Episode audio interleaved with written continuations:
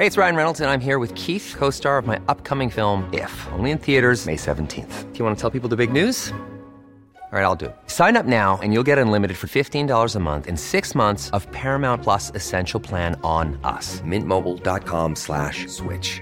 Upfront payment of $45 equivalent to $15 per month. Unlimited over 40 gigabytes per month. Face lower speeds. Videos at 480p. Active Mint customers by 531.24 get six months of Paramount Plus Essential Plan. Auto renews after six months. Offer ends May 31st, 2024. Separate Paramount Plus registration required. Terms and conditions apply if rated PG. Hiring for your small business? If you're not looking for professionals on LinkedIn, you're looking in the wrong place. That's like looking for your car keys in a fish tank. LinkedIn helps you hire professionals you can't find anywhere else, even those who aren't actively searching for a new job but might be open to the perfect role. In a given month, over 70% of LinkedIn users don't even visit other leading job sites. So start looking in the right place. With LinkedIn, you can hire professionals like a professional. Post your free job on linkedin.com slash people today. Here's a cool fact. A crocodile can't stick out its tongue. Another cool fact, you can get short-term health insurance for a month or just under a year in some states. United Healthcare short-term insurance plans are designed for people who are between jobs, coming off their parents' plan, or turning a side hustle into a full-time gig. Underwritten by Golden Rule Insurance Company, they offer flexible, budget-friendly coverage with access to a nationwide network of doctors and hospitals. Get more cool facts about United Healthcare short-term plans at uh1.com.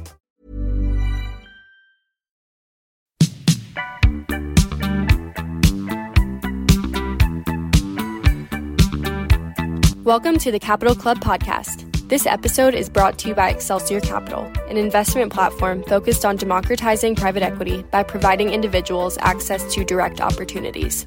To learn more about the firm and the Capital Club community, visit our website at www.excelsiorgp.com and connect with Brian on LinkedIn.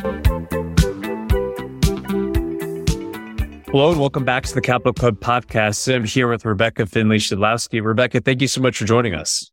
Thanks for having me, Brian. I'm really excited to be here today. Rebecca specializes in strategy, governance, and leadership development for family offices and family businesses across North America. She's particularly gifted at working with the next generation, next gens, which we're going to talk quite a bit about here, coming up within a family's ecosystem, helping them build the appropriate skills and capacity to contribute effectively, and also understanding how they'd actually like to, which is not always a question that gets asked to a lot of people. So let's get kind of definitional here. If you could, next gen is a term that I first heard when I came in the family office scene 15 years ago. It used to refer to anybody who was like 40 or younger. That age range just kept creeping up as baby boomers live longer and don't retire. And so now I think it's such a broad term that it's helpful if we can rein it a little bit for purposes of this conversation. Yeah, definitely. A great place to start, Brian. So I'm a next gen myself. I work within a family business under my mom and I'm in my early 30s. And when I think about the next gens that we work with, there's really three buckets that I put them in. It's interesting you mentioned going up to 40 years old. I kind of give the cutoff now at about 35 because I think at some point you have to let go that term next gen and just accept you're the older generation. But the groups that I tend to work with are, I would say, first and foremost, the young kids, which are really years zero to 11 years old. I'd say the next group that really comes forward would be your teens, which I would say 12 to 16, because I feel like some 12 year olds I've worked with definitely have that teen attitude already, which is pretty interesting. Mm. And then young adults is really 17 to, I would say 35. And why I would put 17 year olds with a 35 year old is that I think 17 year olds know a lot more and can contribute a lot more than you think that they could. So I've actually had the privilege of working with every single one of those groups. I'd say that I have pros and cons to each of them, which I know we'll get into a little bit later, but that's a lot of what my job is focused around is how do I engage that age bracket over those three decades? And so within that context, I, I think it's helpful to have the different cohorts spelled out. And I, I agree the umbrella term next gen should be reserved for people who are kind of below a certain threshold. But the challenge right now is there's this middle group, right? Where people like my age who are 40, you know, we should be theoretically stepping into a leadership position, but the generation above us has decided to hold on longer than they anticipated. Either they don't want to retire, or again, they're just living longer than anyone thought they would. Is it, is it just, how do you bucket them? Or do you, do you just kind of say, Hey, your time has already come and gone. I'm going to focus on this younger cohort. How do you think about it in your own mind? Man, that's a really good question. I'm thinking about some of the families we're working with right now, which is that exact problem where you have this patriarch that's, you know, creeping up to their 70s, even almost their 80s, and just won't let go. They still want to be involved actively in the business every single day. And and you're right, you do have this interesting band, which is really where my mom plays too. She's about 65. And so from those 35 to 65 year olds, what do you do with them?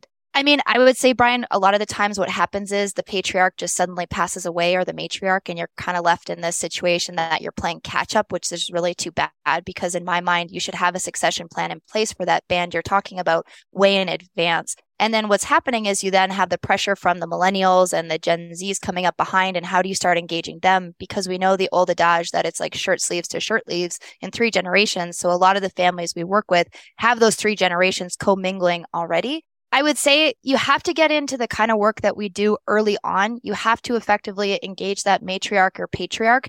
There's a lot of great roles that they can play within the family governance structure. Quite often, we find that we successfully move them onto an advisory board. So you get them out of that day to day operations, but they still can meaningfully contribute, come into the office. They haven't completely lost the sense of the business that they built. However, you do need to start really having those hard conversations of how do you make way for those 35 to 65 year olds so that they can really take over because that time goes by even really fast. And so if you can't get that succession plan even in place, you have no hope for the gens coming behind them. Yeah, I agree.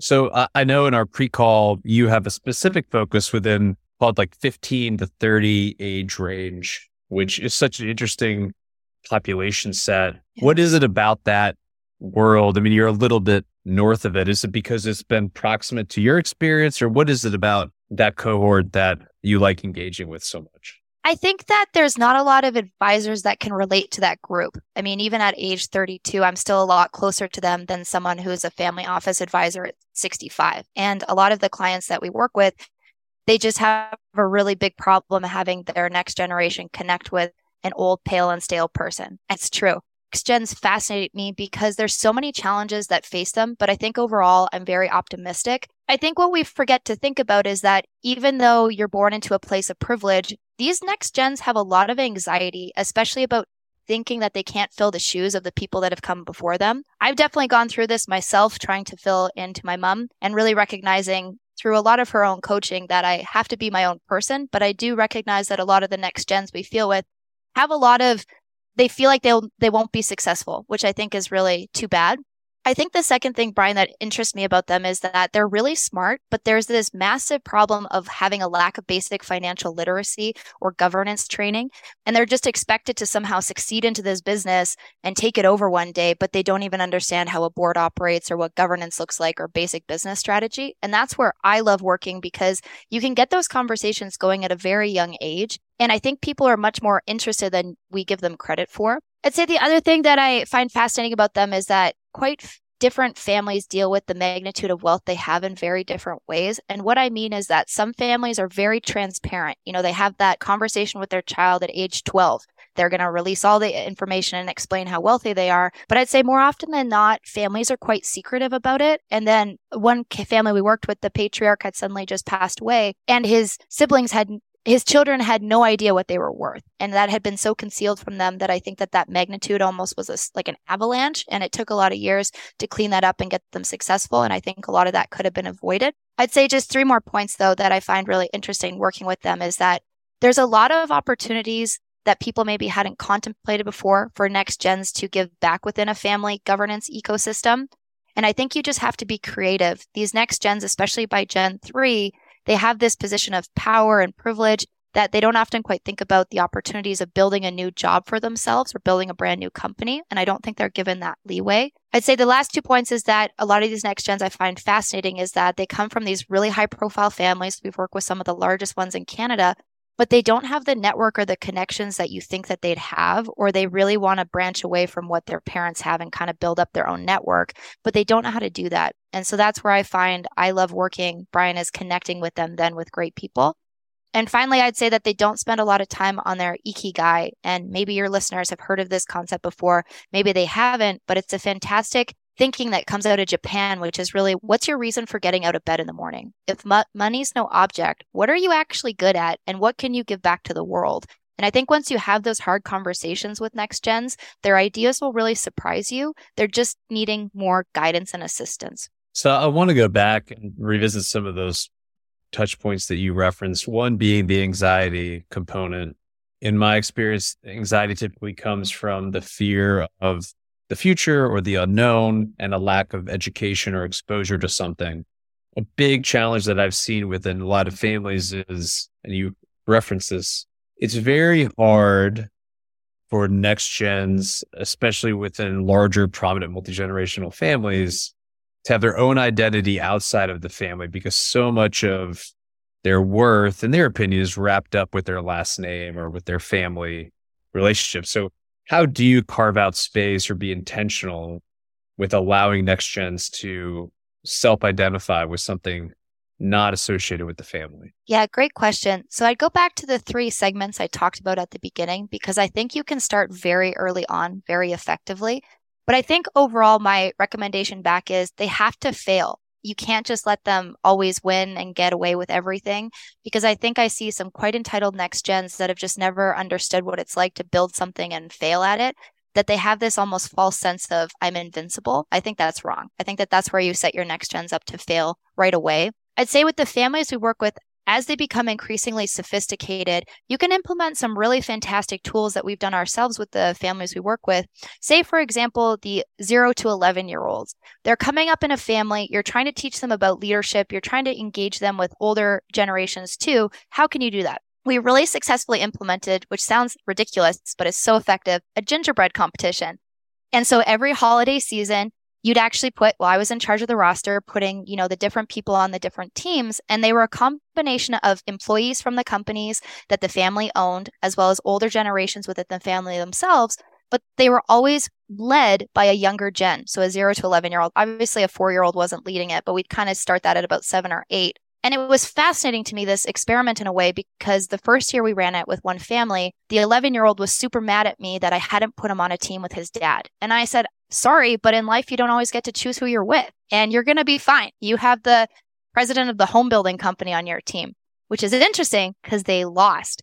And that kid was so upset, he broke his gingerbread house, and his brother had won, which was such fascinating to me to actually see this kid fail. But I think that that taught him a lot and in the second year, I noticed a level of maturity that he hadn't had the first year where he lost again, but he was much more gracious.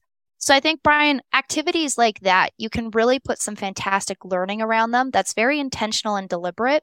I think the key point is you have to be intentional, and people are not thinking creatively enough early on on how to engage people. Then you start to think about your teens. So these are a really interesting group. I think financial literacy is so prominently lacking, and I'm sure you've probably experienced that too. Quite a lot of families will put together an investment council. We're not in charge of wealth management, that's not my area at all, but we help set up a lot of the governance behind that. And what's interesting if you put a teen in charge of, you know, running a council meeting, they slowly learn how to run an effective meeting, which sounds really boring, but it's actually great because you can pull in fantastic movies. There's so many great ones on Netflix. I know another family of ours had used the Fyre Festival that really you know, gong show of a festival that had fallen apart, but they'd watch it as a group and then talk through, well, what went well? What could we have done better? And then they start looking at deals together, but well, how do we invest in different companies? I think a lot of the times people assume next gens, maybe particularly women too, are not interested in investing or the stocks or anything like that because they don't show interest. But I think a lot of the times the way that people approach that is just very old school and very limiting and seems like an old boys club. So you would be surprised about how many women in these family offices at a young age are interested in investing, but have never been approached with it in a more accessible way. I'd say just two other ways for these teens is that you can get them involved in your foundation. If your family has a foundation board, that's a really great way to get them thinking about philanthropy and giving back at a young age. And we've also seen business cases too, where at an annual family retreat, next gens could be put in charge of putting together a business case of why do I want to donate to this particular cause or even to this company that I'm thinking of setting up. The last group I'll talk about just for engaging them is again that band of kind of your 17 year olds to 35 year olds. Again, I put them in positions of leadership. You know, a co chair of the family foundation, that's pretty serious to run that kind of meeting, but they have to be fun. And I think a lot of the times people assume that they know how to run an engaging meeting. And I'd say a lot of our group's work is actually teaching them how to do that. Because you know, the, the saying death by meeting. a lot of meetings are just really boring. And so I think there's ways to make it fun. The last position I'll say too, though, is that there's an emerging trend we see that a lot of these families are starting to put in place what I would call a shadow board, which is different than an advisory board. But these shadow boards are comprised of solely next gens to really start advising their family companies. And it gives them the opportunity to think about the strategy, ask those hard questions, and really understand how a board runs. So you're softly teaching people about governance and strategy. And I think that that's really a successful way of getting people stoked about their families' businesses. You know, you're talking to somebody who's from Canada when they reference Gong Show in one of their responses. I love true. it. It's a junior reference points. Does the current market environment have you reevaluating your investment strategy? There may be alternative opportunities you have yet to consider to safeguard your portfolio. We've created an exclusive guide for Capital Club listeners featuring the top alternative investments to consider when strategizing for inflation. Download it today at excelsiorgp.com/download to learn how you can protect your portfolio, diversify your assets, and take advantage of tax benefits in today's market. That's excelsiorgp.com/download it seems like a lot of the themes that we talk on the show with many people, you know, engagement early, communication, transparency. That's one of the ones that I want to go to next. A lot of next gens with their relationship with social media, with how kind of open they are with information. How do they establish trust within their peers? And how are families dealing with quote unquote the number or let telling people the number or the org chart when that take what takes place because communication, information, transparency is so much more challenging in today's environment.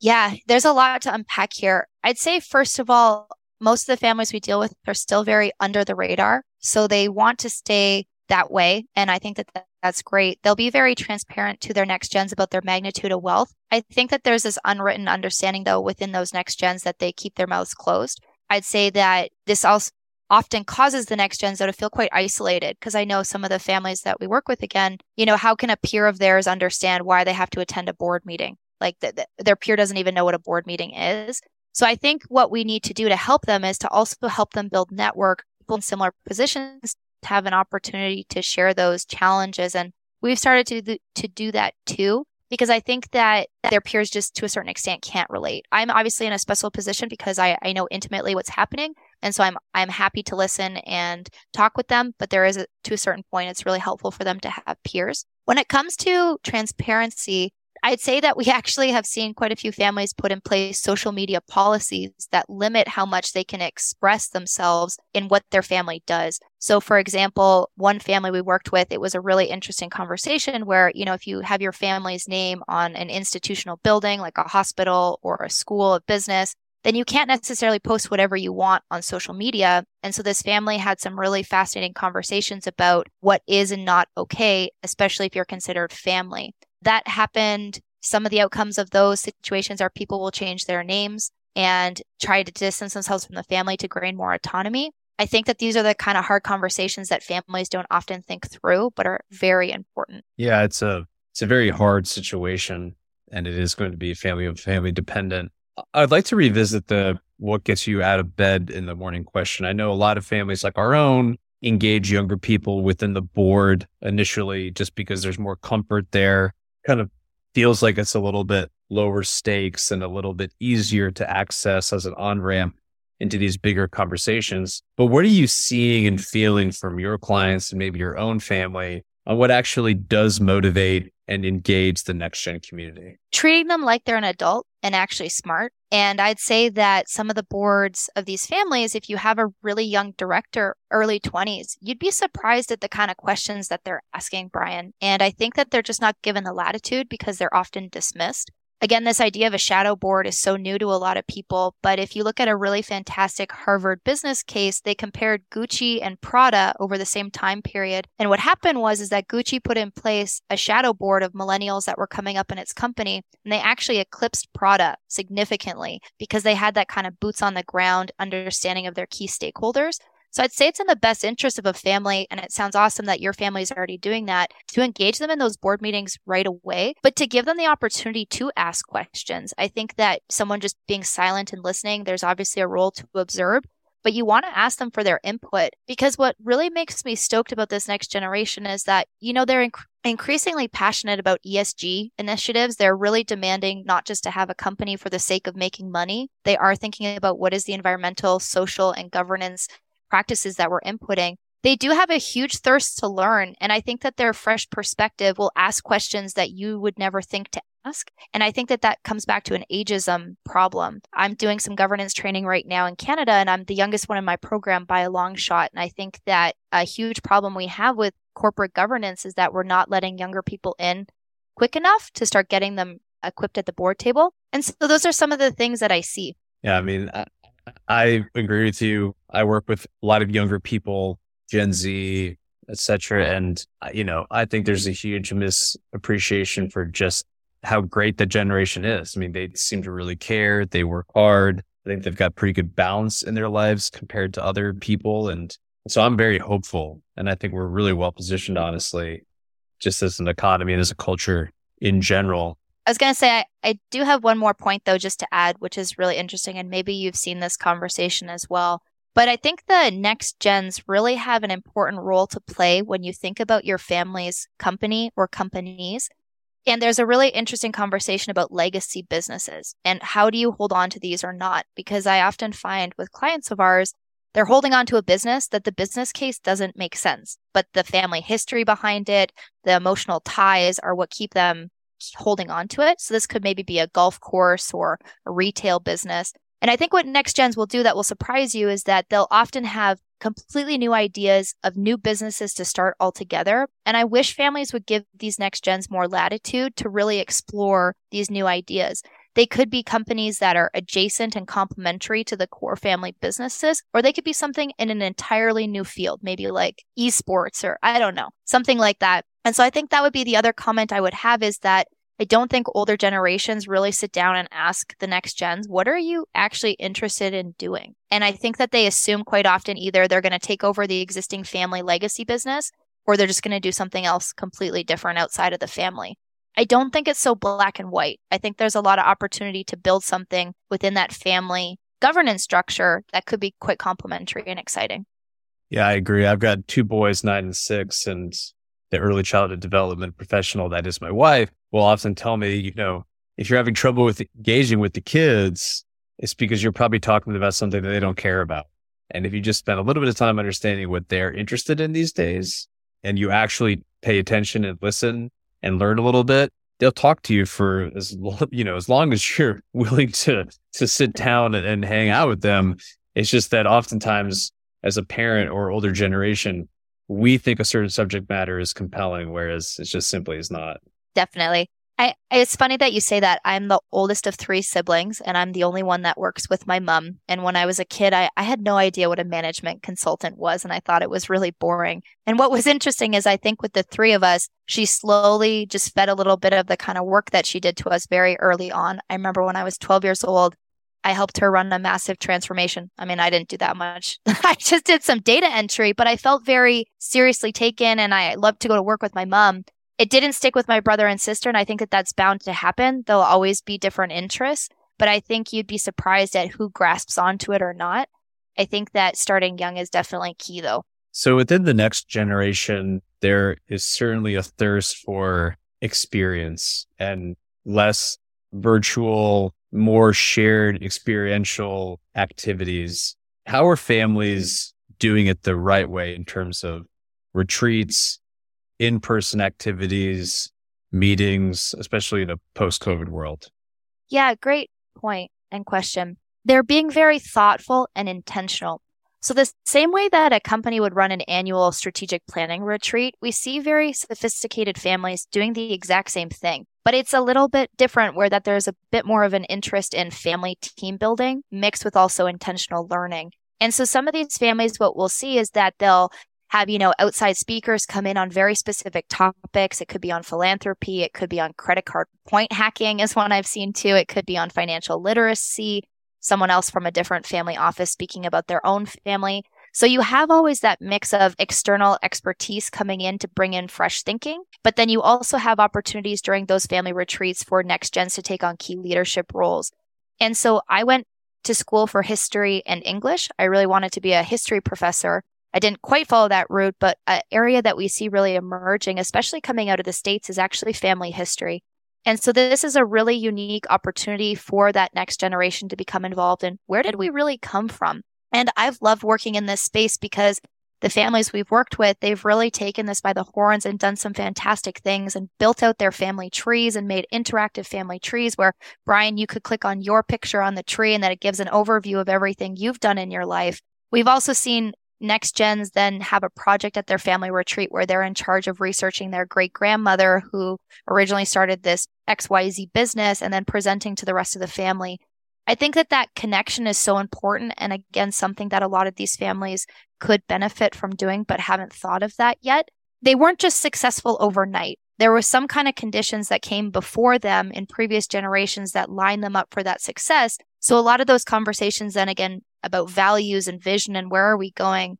I know a lot of people dismiss those as kind of like the soft skills that are not important, but I would argue that those are some of the most important conversations a family could have to really keep them together. So that'd be something else we've seen. The last thing I've seen too is that next gens are put onto really intentional travel trips. So they'll go to other countries and they'll go to specific, you know, family businesses in other countries and do a walk around about those families' companies and learn from them to kind of broaden their network again too and see how other families are working. I'd say what's really interesting is that the majority of the world's companies are family run. So there's very little literature for the most part compared to corporate or public companies that we can learn from. And so I'd say what's really neat is that we're trying to publish more and more what these families are doing in terms of best practices to learn from each other. And you'd be quite surprised at how similar many of these families' problems are. And so I'd say the last thing that families can really benefit from is really trying to learn from others that are further ahead than them because they can get so much further faster by just hearing the other trials and tribulations of others. So that goes back to an earlier point you made. it's really important for these groups to establish networks, right? Peer to peer affinity groups. But I know there are conferences and, but with social media, it's very hard to know who's real and who's not. I agree. I mean, how do you do that in practice, especially in an increasingly global business ecosystem? Yeah, good question. I'm not sure that I have a great answer for that yet because I think again, when we think a lot about these family offices, people are really in awe of the the big names globally. Like I want to go to that conference because uh, I'll get to hear this really massive family that's been around for eight generations and I'm not taking away from those families. I think it's really great that they've been able to maintain momentum for that long. However, they're a very small niche of families and most of the families are at that lower level of wealth, which is still quite exceptional. I'd say a family office from 25 million up is where we would, we would start. That I, I wish that there was more emphasis put on kind of that 25 to maybe 300 million range, like even lower than that, because I think that those families are, again, massive economic drivers. They have so much potential but where do they go to learn? And we're kind of asking that same question. I'm not sure. And I think that everyone is very secretive about, well, these are my clients. I don't want to share them with someone else. And I understand that. And so I wish that there was more academic institutions that were doing these kind of courses. Mums actually co-created a, a course down in California at the Drucker School of Management with her former Harvard business prof, Dr. Vijay Sathe. And they created a class called Managing the Family Business. And this class has been really cool, but quite under the radar, Brian. But Every class has different case studies, either from our own clients that have been completely masked, or they come in and present themselves and some of Vijay's clients as well. And I think in an, a peer group like that, you learn so much. And those groups are quite often, you know, EMBA students, MBA students, practitioners that work for families or families themselves. I think we need more forums like that I also see the other trend that's happening in academia is that most of the literature currently published is really patriarchal in its view. And what's interesting about our connection with the Drucker School of Management, for anyone that's familiar with Peter Drucker, the father of modern management, he wasn't focused so much on a top down approach when it came to organizing high performing teams. He was much more consensus based, focusing on your strengths and building knowledge. And that's really more of a matriarchal approach so we are trying to put out more thought leadership in that way because I'd say that that is a much more successful way to engage these next gens and families overall to survive those generations is you have to be slower, you have to focus on your strengths and you have to focus on knowledge building. Without that, I think you're dead in the water. I agree. And you are starting to see more and more institutions in, in the states, Northwestern, Stanford, et cetera, have family office or family business oriented curriculum and, and programs, which is encouraging. But I do think there could be a lot more. What are maybe one or or the top few things that are keeping next gens up at night these days? Yeah, the great question too. I think it goes back to that earlier point about anxiety. I've seen some next gens just break down and just say, like, I'm not going to be successful. Like, there's no way I can build the kind of level business that my parents built. I don't have the skills. And then I think that they become very indifferent. And that's almost like a defense mechanism that, well, if I just go in the completely opposite direction and feel completely disinterested, then I don't have a target on my back anymore. So I've seen next gens act out that way. I think it's really important, again, for families to go slow and really listen to what are my next gens interested in and what are they strong at and what could they do. So I think that that anxiety is something we can't dismiss. We have to recognize that it's there. I think family history, Brian, is a really great way to, again, address that pain point because if they get past the myth of, you know, my great grandfather was so unbelievably successful and you learn more about, well, he almost lost the lease on his first building that he bought or whatever. I think that those are the kind of stories that families could really benefit from sharing is when did it go wrong for previous generations so that you don't have this unbelievable amount of legacy on your shoulders that you're never going to be able to live up to it. I would love families to do more of that. I think the other challenges is that so many families deal with wealth transfer differently. Some of them say, you know, I made all the money. I'm not going to give any to my kids. It's up to them to make it themselves. I'm not sure that that's exactly a great transition point. I think a lot of these families to build so much wealth might have been absent from raising their kids as closely as they could have. So I think that there's a lot of resentment that could grow there. I've seen that happen too. So I'd say families can become quite resentful. I know this one family where basically said, only one of my two children is going to get the business. They basically have to fight for it. I think that that's really unhealthy and that causes a lot of people to get a lot of anxiety very early on. I, think that next gens are also very wary that they don't trust a lot of people. And I understand that a lot of the compensation in our sectors with service providers are based on referral fees and things like that, which is why we don't do any of that. I think that you got to try and eliminate some of those hidden agendas to just try and be much more objective when you're helping these families because I think these next gens, they either trust too easily or don't trust at all. And I think that that's sad too, because again, there's so much that they can learn from great people in the sector that know a lot more than they do.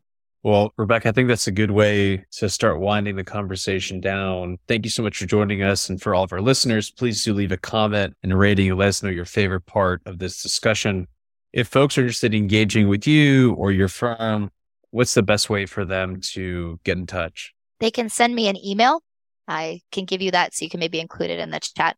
Yeah, we'll put it in the show notes for sure. And then the firm, in terms of the work you do and the scope, we didn't really get, we kind of jumped right into the next gen conversation, but would love to hear a little bit more background on that. Sure. So, as I mentioned, I work with my mom. So, she's been in this space now for about 40 years, and we work primarily in the areas of strategy, governance, and leadership development. And so, what that would really look like for a family, there's so many different entry points. You know, right now we're in a bunch of families where they just want to engage their next gen. So, it's really developing strategies about what could that look like, maybe developing a shadow board or an advisory board or something like that. There's so many different problems. I would say basically, once a family has a problem that they feel like a lawyer is too expensive to go to, I feel like we're often called in to kind of think through these different governance structures and strategy. That's a bit of what we do. Yeah, that's great. And I, I read an article that you had written for Canadian family offices. And that's how we initially connected on, on LinkedIn. So if people will include the e- email in the show notes, and then you are active on LinkedIn, so that's another way for people to get in touch. One question that we ask people that come on the show is Do you have a daily practice that helps bring peace to your life? Oh, that's a really great question. I'd say actually with my partner and I, we always reflect on what was something really good that happened today. And I, I love that because you take that moment that even if you have a really bad day, it's always really great to just reflect on what did you learn today that you didn't know before. And I, I love that daily sharing that him and I do. That's awesome. Yeah. Well, Re- Rebecca, thank you so much for joining us. It's been great. Keep up the good work. I look forward to keeping up with you over LinkedIn and definitely encourage people to reach out. You've got some great articles and you're doing good work within a much needed space. So keep it up and I look forward to staying in touch. Awesome. Thank you so much, Brian. Have a great day. Thank you for joining us for today's episode of the Capital Club. If you enjoyed what you heard in this episode, please like, rate, or leave us a review, and stay tuned for our next episode coming soon.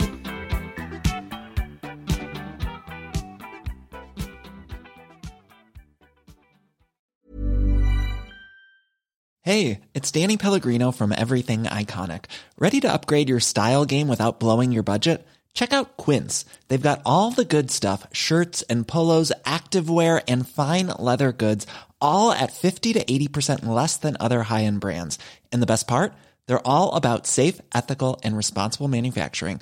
Get that luxury vibe without the luxury price tag. Hit up quince.com slash upgrade for free shipping and 365 day returns on your next order. That's quince.com slash upgrade. Ever catch yourself eating the same flavorless dinner three days in a row? Dreaming of something better? Well, HelloFresh is your guilt free dream come true, baby. It's me, Keke Palmer.